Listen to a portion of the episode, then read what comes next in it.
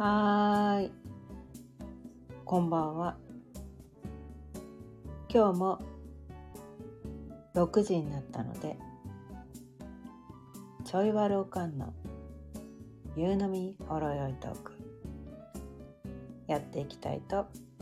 思います。今日のお題は、私たちはなぜ生きるのかというお題でお伝えしていきたいと思います。改めましてこんばんは。魅力解放コーチのかえねです。毎日夕方6時からだいたい30分ぐらいその日のテーマを決めて気づきのヒントをお伝えしています。ということでね。今日はこの「私たちはなぜ生きるのか」というテーマでお伝えしていきたいと思うんですが。あケロリンさんこんばんは。京都からの帰りです。あ京都に行かれてたんですね。っていうかそもそもケロリンさんどこにお住まいの方なのか知らないんですけど。うん、京都になんか旅行かなんか行かれてたのかしら。はい。そう。でこのねこう私たち人間はこうななぜ生きるのか。ね。なぜ生きるのかっていうことをね考える生き物なんですよね。うん、これはこう多分人間だけが考えてることだと思うんですね。多分動物とかね昆虫とかってなぜ自分は生きるんだろうってそういうことを考える、えー、生き物ではないと思うんですよ。これは多分人間だけがこうね守っているテーマだと思うんですけどね。うん、あケロリンさん西本願寺のイベントに行きました。あそうなんですね。なんかイベントイベント？なんかやってたんですね。京都ね京都京都何年前に行ったのが最後かな。まあ私あの息子が2人おりまして長男が30歳で、まあ、次男坊がね27歳なんですけどで次男坊長男はね今一緒にこう暮らしてるんですが次男坊はねちょっと別に暮らしててで次男坊があれいつだったっけな二十歳20二十歳過ぎてたのかな。なんか二十歳前後の時になんか京都に行きたいって言ってまあ旦那とね私と家族3人でね旅行に行ったですね。多分それが最後なんじゃないかな。だから結構10年前ぐらいになるのかなあれ、うん、それ以来行ってないんですけど、まあ、京都はね何度か行きましたね。友達と行ったり会社の同僚と行ったり、まあ、あとは修学旅行でね2回行きました、うん、私ね高校でね転校してるので高校の修学旅行2回行ってるんですよ。鹿児島鹿児島に高校2年まで行って高校2年の 2, 12、えー、と2学期12月ぐらい2学期の途中まで行って、うん、で鹿児島の高校はこの高校2年の春ぐらいに修学旅行行くっていうね高校だったので。でそれで京都行ったんですよね。うん、でその後ね夜逃げをしたんですよ。ちょっとね、うん、あの聞いたことある人もいるかもしれないけど、まあ、父親がこうあるね。こう、まあ、知り合いのね養豚業者のね連帯保証人になっていて。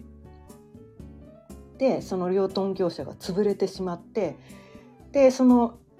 連帯保証人になってたからうちにこうそのお鉢が回ってくるんですねその借金の取り立てが来ると。でうちもそんなに裕福な家庭じゃなくてどっちかっていうとこう借金抱えてるような貧乏家庭だったのになんでそんな状態でだ誰かのね連帯保証になるのかって話なんですけど、まあ、ちょっと頭悪かったのかなって思うんですけどね 父親がね。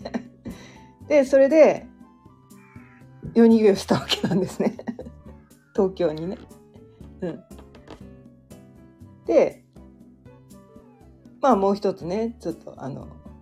違う高校に行ってそこはねあの3年でね修学旅行に行くところだったからもう一回そこでね高校行ったんですよ。あ高校じゃない修学旅行ね。あの京都に行ったんですね。そこは京都とあとはえー、っと広島と萩津和野だったかな。うん。なんかあっちこっち行ったんですよね、うん、そうそう。だから何回かね京都に行きましたね。うん。まあちょっとね本題から外れましたけど。はい。京都でねちょっとねそんなこと思い出したのではい ちょっと京都の京都の話題を語ってみましたけどまあ本題に戻って私たちはなぜ生きるのかねこれはこう人間だけがそこに対してこういちいちこう考えたり悩んだりする生き物なんですよね。うん、これは脳が違うんですよね。何が違うのかっていうと私たちの脳って3層構造になっていてまず一番根源的な脳っていうのは、まあ、あの生物の根源的な脳爬虫類脳とか言われてこう生き物の三大欲求、うん、食欲性欲睡眠欲もうこれを書いてしまったら生物は生存できないっていうね。これは全ての生物の根源的な欲求、っていうのがその爬虫類のっていうのがあってその次に動物脳っていうのがあってそこはこう仲間と群れるね単独だとちょっと生きていけないから仲間と群れるみたいなねなんかそういう、まあ、仲間と協力するっていう言い方もできるかもしれないですね。うんそれが動物脳っていうのがあってその次にこう人間脳っていう層があってそこで人間っていうのが言葉とか思考みたいなね。なんかそういうことを考え出してで言葉があることでこうなるかな。まだ世の中にないこと目の前で起きていない出来事をまあ、過去過去をね思い返してみたり未来を想像してみたりとかまだこの世でこう物質として存在しないものを頭の中で連想してねこういう風なのを作ったらどうかなみたいなのをまず頭で考えたものを作るみたいなね。なんかそういうことができるようになって急速にこの人間というのは進化を遂げてきたんですよね。うん。でその人間だけが持っている。なぜ生きるのかっていうね、うん、そこ他の動物とかはそこに対していちいち考えないんだけど、うん、人間はなぜ生きるのかっていうのを考えるんですね。うん、で生きる理由みたいななぜ生きるんだろうまあ、ちょっと哲学的なね哲学的な考え方で、うん、多分これこの答えって諸説あると思うんですね。うん、人によってひょっとしたら違うのかなって思うんですよ。うん、だけど今日はねこう私がこういう人が多いんじゃないかなって思うね。それが本当かどうか知らないけど。うん、それが本当かどうか知らないけど一つの仮説として私がこういうことなんじゃないかっていうのをね今日お伝えしたいんですがそれは新しい経験をしたいからなんじゃないかって思うんですね。うん、昨日まで知らなかったことを知れるとか昨日まで出会わなかった人と出会うとか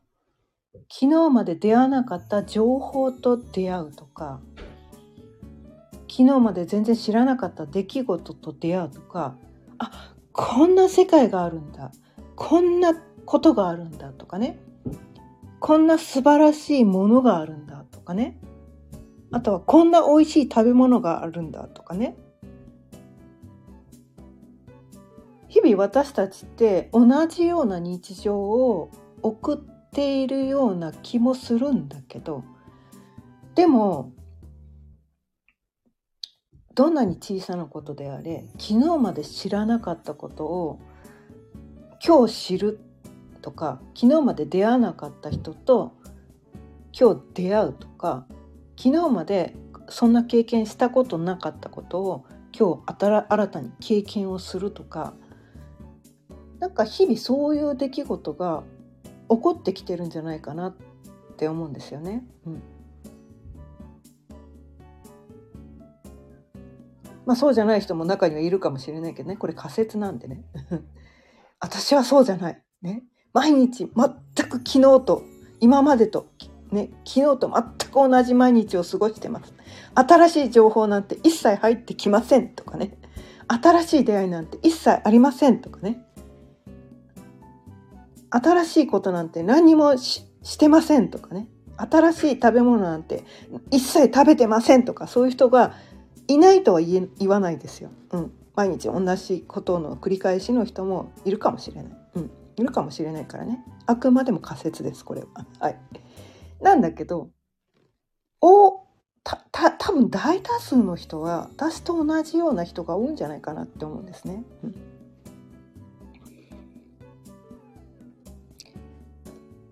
でそのまあ私ね結構こう子供時代子供時代ね、うん、もう10歳くらいの頃からちょっと家庭が複雑すぎて毎日死にたい死にたいって思ってる人だったんですね。うん、でもなんかこう死ぬのが怖いから死ねなかった、うん、人なんだけどで死ぬのが怖いっていうのもあったんだけどもう一つ大きな理由として死んだ後にひょっとしたら死ななかったらもっと面白い経験ができたかもしれないのにもっと今まで知らなかった新しい情報を知ってワクワクできたかもしれないのにそれを知らないまま死んじゃうのもったいないって思ったんです。私はねどっちかっていうとすごい毎日苦しくてたまらなくて死んでしまいたいぐらいだったんだけどその何ていうのかな新たな可能性の誘惑に勝てなかったんですそっちの方がねちょっとだけ強かったの死にたい思いよりもなんか知らない世界を知りたいっていうそっちの気持ちの方が勝ったんですね。うん。勝ったの。だから、だから生きてるの。結構そう、こういう人って多いんじゃないかなみたいな。きてるとねやっぱりね辛いこととか苦しいこととかいっぱいあると思うんですよ。それが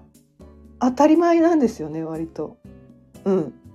まあお釈迦様も言ってます。生きるということは苦しみだと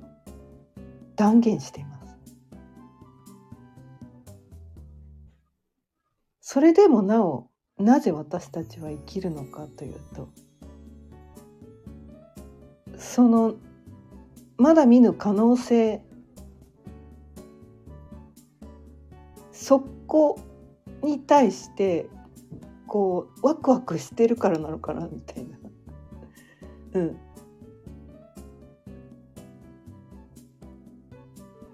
なんかそんな気がするんですね。うん、あケロリンさん親鸞上人の生誕850年法要立教改修800年の法要でした。浄土真宗を始めました。あそうなんですね。ちょっとそこら辺全然詳しくないんでよくわかんないですけど。全然わかんないですけど。あそういうなんかイベント的なものがあったんですねなるほど、うん、まあね。こう人それぞれねこのね生きる意味っていうのがね多分いっぱい人それぞれあると思うんですね。例えばこう可愛いお子さんがいてお子さんのために生きるとかね、うん、あとは大好きなパートナーができてパートナーのために生きるとかね。あとは大好きな親親親がね両親大好きで素晴らしい両親で尊敬してるから親を喜ばせるために生きるとかねなんかそういう人もいるかもしれないね。うん、あとはなんかこう何かものづくりにねこうこう見せられてしまってそう新たなこの作品を生み出すことに生きがいを感じててそのために生きるっていう人もいるかもしれないし、うん、あとはなんかこう美味しい食べ物が大好きでね。もういっぱいこの世の全ての食べ物を食べ尽くしたいって なんかそういったねそういう感じの人もいるかもしれないしあとはいろんなねおしゃれをしてみたいとかね、うん、あるかもしんないね。私はね私は結構映画が大好きなのでもうひたすらいろんな映画見たいっていう欲求も確かにあります。はい、そう。映画のねどこがいいかっていうと同じ今の自分では経験できないような疑似体験？なんかその映画の世界にのめり込むとその映画の実際ねリアルなこう日常では味わえないような疑似体験ができるんですよね。うん、それが私楽しくてたまらなくて、うん、あとはねそのなんていうのかな。こういろんな監督が作ってるんですよね。その映画ってねいろんなこうジャンルがね分かれてて。いろんな監督がであのその監督をしててその脚本とかもねいろんな人が書いてていろんな価値観の人がいろんなことを書いてるんですよね。その人の価値観で書いてる。で私はこの自分の価値観しか知らないから、うん、自分の価値観ってたかが知れてるんですよね。自分がこう分かること、うん、自分が考えること自分が感じることっていうのはたかが知れてるんだけどいろんな映画を見るとあ世の中にはこういう風な価値観の人がいるんだなとかあこういうような自己表現をする人がいるんだなとかなんかいろんなパターンがわかるんですね。そうするとこう自分個人だけでは分からなかったその人とのこの接し方あこういうふうにして人と接する人がいるんだなとかこういうふうな会話をする人がいるんだなとかあこういう勘違いしちゃう人いるんだなとか、うん、えここでこういうそんな行動しちゃう？とか。なんかそういうなんかこう嘘でしょ？みたいな。いやここでありえねえだろう？みたいな行動をやっぱりいっぱいするんですよねその映画の中ではね。まあだからそれはちょっとなんかこうえ映画をねストーリーを盛り上げるためにわざとっていうところもあるかもしれないけど。うん。でそれでこう自分が絶対にしない行動を主人公が取ったりしてそうするとなんかこうもうどんどんどんどんなんかおかしな方向に行ったりとかしてでもなんかそのおかしな方向に行けば行くほどストーリーはこう面白くなるっていうかこうドラマティックになっていくんですよね。なんで私だったら最初はこんなこと言わないしそんなことしないし全然それは事件にならないみたいなことが事件になるんですよね 映画の中では。でいろんなこう自分がしない経験、うん、絶対に自分だったらしないみたいな。私結構まじ真面目でね。あの、うん、か硬くてあのなんかこう、うん、あんまり突拍子もないことは、あ、してるかもしんないけど自分ではしてないつもりだから。そういうのが分かんなかったりするんだけどなんかそういう疑似体験ができる。うん、だからなんていうかな私は映画いろんな映画を見るためにも生きてるかもしれないみたいなね、うん、人との出会いもあるし、うん、いろんな学ぶことも大好きだからね。昨日まで知らなかったことを学べるとかね。そういうのもすっごくもう私は楽しくてたまらないわけですよ。うん、だから結局なんていうのかな。私は情報収集なのかなと、うん、だから宇宙は結局こうなんていうのかな。宇宙の根源って愛で本当は何も起こってないらしいんだけどほ何も起こってない。ただただ静寂があるだけらしいんだけどそれだってつまらないから。で地球っていうのはその何て言うのかな。そのアップダウンを楽しめる星、うん、いろんな出来事があってこのね3次元というね重力というなんかこう制限を受けて重力とねあと時間空間時間と空間の制限を受けているからこそこうなんていうのかな思っただけで夢が叶うとかじゃないじゃないですか。その制限があるからこそそこに対してこうアップダウンがあったりとかしてね。でそのなんかこうすぐ叶っちゃったら「よっしゃ夢叶った!」とか思わないわけですよ。思っただけですぐ夢が叶うと「おっしゃ!」とかは思わないんですよだってそれは当たり前だから。ね？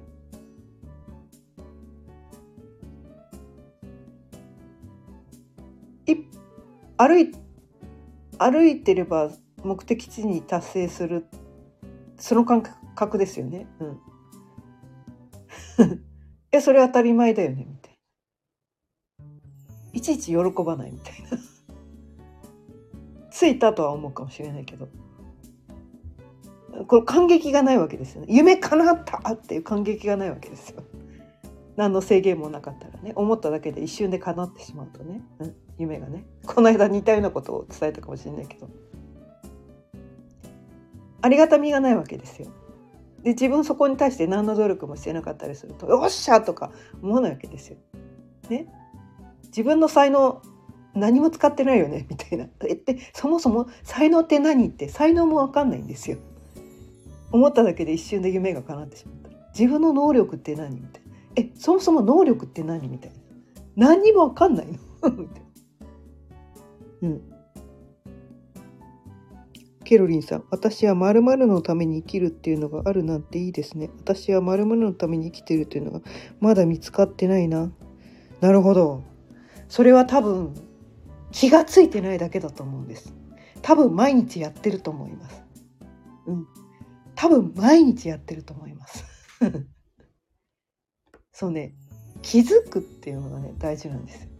多分やってるの。うん。やってるのね。うん。そこに気づかないのは多分自分をちゃんと見てあげてないのかもしれない。外側ばっかり見て外側で起きる出来事とか他の人の目とか他の人が言うこととかなんかそういうことばっかり気にして自分が本当何を望んでいるのかとか自分が毎日どんなことやってるかとかどういう時に自分って喜ぶんだろうとかどういう時に自分の心がときめくのかなとかそういうことに気づいてあげられてないのかもしれない。もうね私たちはねやってるんですこれ。毎日やってるの。気づいてないだけで。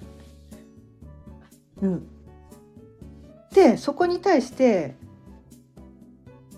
なんだろうかな上の空でやってるとそこに対してこれがやれて嬉しいはないんですよねあんまり。無意識にやっちゃってるんだけど。でもやってるはずなんですよ。だからなんかね私も結構やってたんだけど何々をしながら何々をするみたいななんかそれってあんまり良くないみたいなんですよね。こなんだろうマルチタスクとか言ってね同時並行でいろんなことをやるっていうとすごく能力が高くて素晴らしいっていう考え方も世の中にはあるんだけどそれをやってると一つ一つの物事に対して集中してできてないんですね。うん、そうすると何ていうのかな上の空で全てのことをやってて、うん、そうするとその一つ一つの物事に対して自分がこう満た満たされないっていうことが起きてくるんですね。うん、そうすると自分が毎日何やってるのかっていうのもよく分からなくなっちゃうしなんかいつも惰性で生きてるみたいな。なんかそんな感じになっちゃうんですね。うん、私もそれ散々やってきたから、うん、すごいよくわかるんだけどそのねながら作業をやめるっていうのをねやって今はここに集中するっていうね、うん、一つ一つの物事を集中してやってあげるっていうことをいちいちやる、考え事しながら上の空でやるんじゃなくて今はこれをやる時だからこれをここに集中するみたいな。でそれが例えばご飯食べることだったらそのご飯ねご飯食べることに集中してもうそそれを100%味わう堪能するみたいな匂いとかね食感とか味とかそれがこう何て言うのかな。食べる瞑想ってあるんですけど、うん、それを事細かにこうもう一噛み一噛みかし噛みしめてね、うん、テクスチャーも味わってこれが私の血となり身となってありがたいみたいな。もう喉を通る感触も感じてみたいなね。そう一つ一つをね100%味わうっていうことをやっていくとただのねいいつもと変わらないご飯がまあ幸せな時間になります。なんて幸せなんだ。私はご飯が食べられて幸せ。まあご飯食べられるって当たり前って思ってるかもしれないけど当たり前じゃないんですよ。美味しくご飯が食べられるって当たり前じゃないんですよ。まあ、風邪ひいて熱出した時とか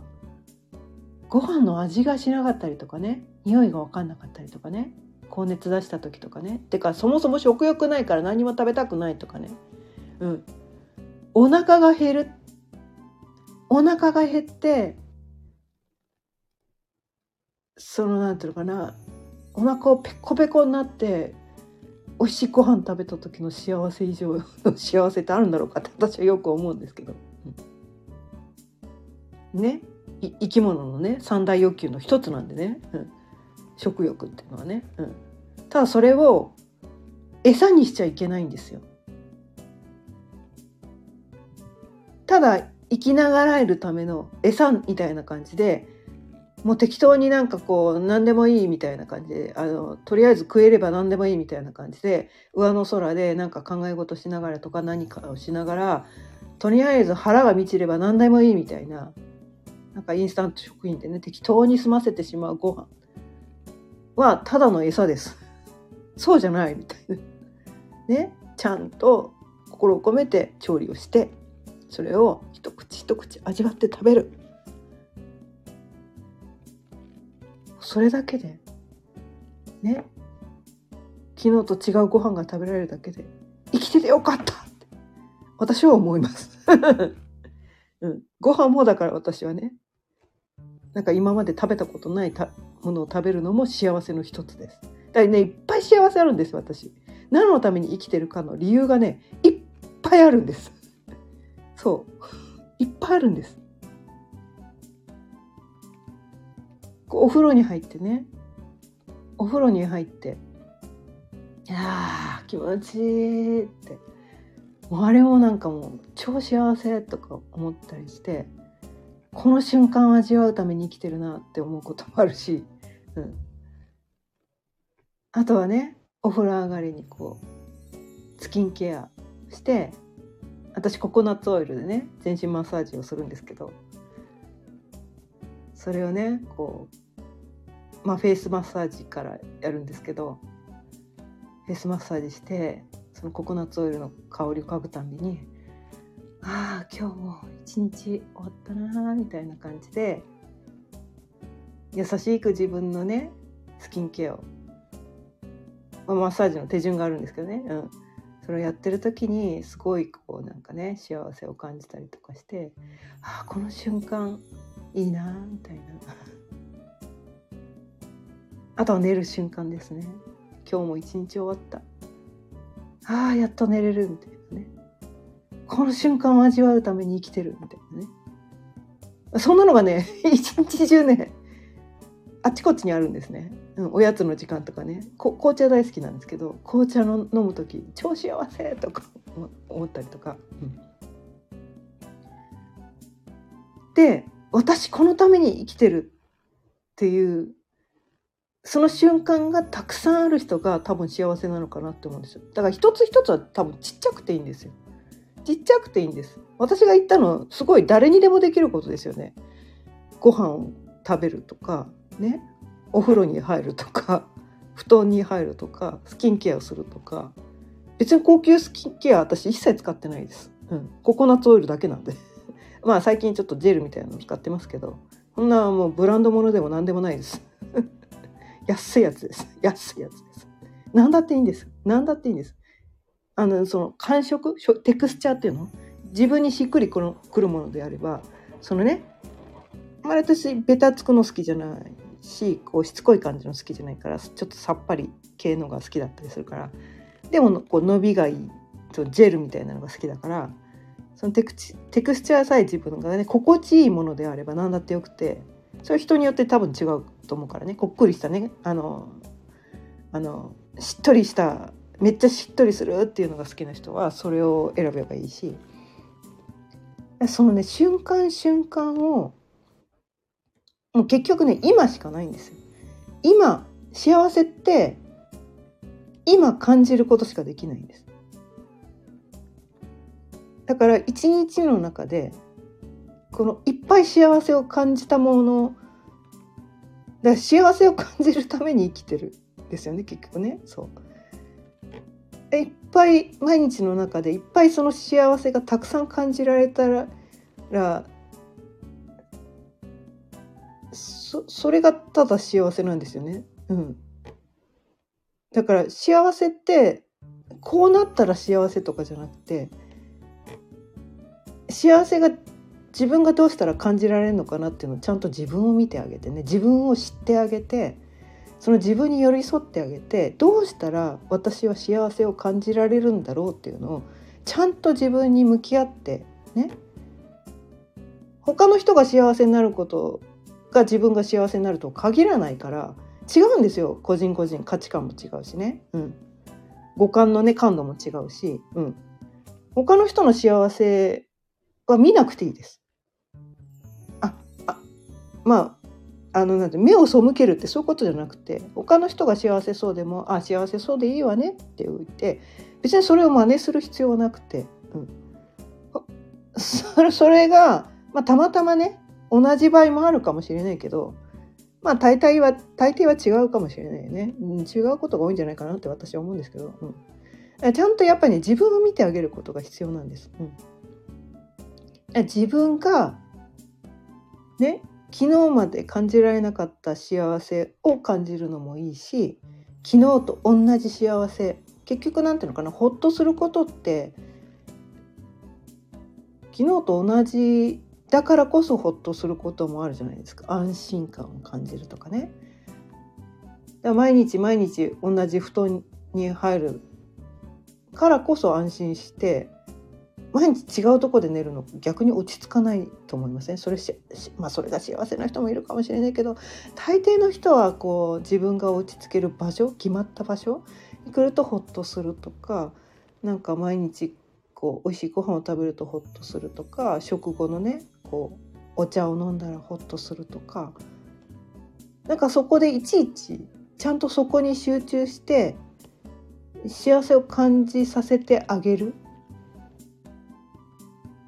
これはね許しにもつながってくるんですけど自分にちゃんと幸せを感じる許可を与えてあげてください。うん、感じさせてあげてください。これはもう自分に寄り添ってあげる。うん、それしかないです。他の誰も幸せにしてくれないんです。自分で自分を幸せにしないと誰も幸せにしてくれません。それを誰かに幸せにしてもらおうと思っているうちは一生幸せになれません。自分でしてあげなきゃダメなんです。それをねしてあげることでいつでもどんな時でもね自分が幸せ私はこうしたら幸せになれるっていうのが分かってればいつでも自分で自分を幸せにしてあげられるんです。でその幸せを毎日毎日感じたいね。で昨日まで知らなかった新たな幸せねを明日感じられるかもしれないって思うから私は生きてます。新たな幸せ？うん。今日まで知らなかった幸せがひょっとしたら明日来るかもしれないよねって思ったら死ねないとか思うんですよ。それでねずっと生きてきました今まで。うん。まあ、楽しいこと、ね、幸せっていうと分かりにくいかもしれないけどおなんか面白いことあるんじゃないのとか楽しいことあるんじゃないのとか明日は今日あの今まで食べたことのなかった美味しいものが食べられるかもしれないとかね なんかそういうなんかこういわゆる欲望ってやつですよね。うん、そこもちゃんとね、うん、自分の欲望もちゃんとこう受け入れてあげてそれを自分に許可をしてあげる、うん、なんかそういうのもね大切なのかなって思うんですけどね。うん、まあそうやってやって人によってねこのなぜ生きるのかっていうのはねあの人にと人によって違うかもしれないけど結局はその自分がなぜ生きるのかっていうのは人それぞれ違うからちゃんと自分を見てあげなきゃしょうがないよっていうなんかねそういうところを今日はお伝えしてみました。ということで今日も30分過ぎたのでそろそろ終わりにしたいと思います。今日は私たちはなぜ生きるのかというテーマでお伝えしてきました。今日も聞いてくださってありがとうございました。毎日夕方6時からだいたい30分ぐらいその日のテーマを決めて気づきのヒントをお伝えしています。また聞いてくださったら嬉しいです。チャンネルのフォローやいいねボタンもどうぞよろしくお願いいたします。それではまた明日さようなら。